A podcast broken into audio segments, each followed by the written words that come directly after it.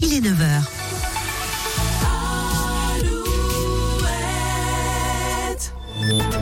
Alouette, les infos. Un nouveau point sur l'actu et la tendance météo de cette journée tout de suite avec Corentin Mathias. Bonjour Corentin. Bonjour à tous. Le point météo, justement, c'est dans deux minutes. La météo qui pourrait être responsable dans les Deux-Sèvres de l'effondrement de deux maisons hier après-midi à Mosée sur le Mignon et à Saint-Mexan-l'École.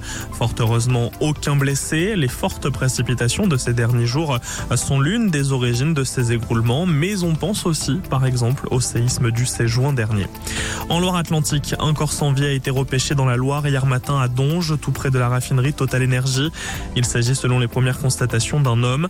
La gendarmerie de Saint-Nazaire enquête sur d'éventuelles disparitions ces derniers temps. Selon le commandant de la gendarmerie de Saint-Nazaire relayé dans Presse Océan, il ne s'agit pas de Théo Courcou, ce jeune salarié d'Airbus disparu depuis maintenant décembre dernier. En Ille-et-Vilaine, plus de 700 personnes se sont rassemblées hier matin à l'ouest de Rennes, à Saint-Uriel, pour rendre hommage à Anthony, décédé le week-end dernier. Lui et un autre homme ont été agressés à coups de batte de baseball par deux hommes. La victime et les deux agresseurs auraient eu une altercation quelques jours avant le drame au sujet d'une place de stationnement. Rappelons que les deux agresseurs ont depuis euh, été interpellés et mis en examen.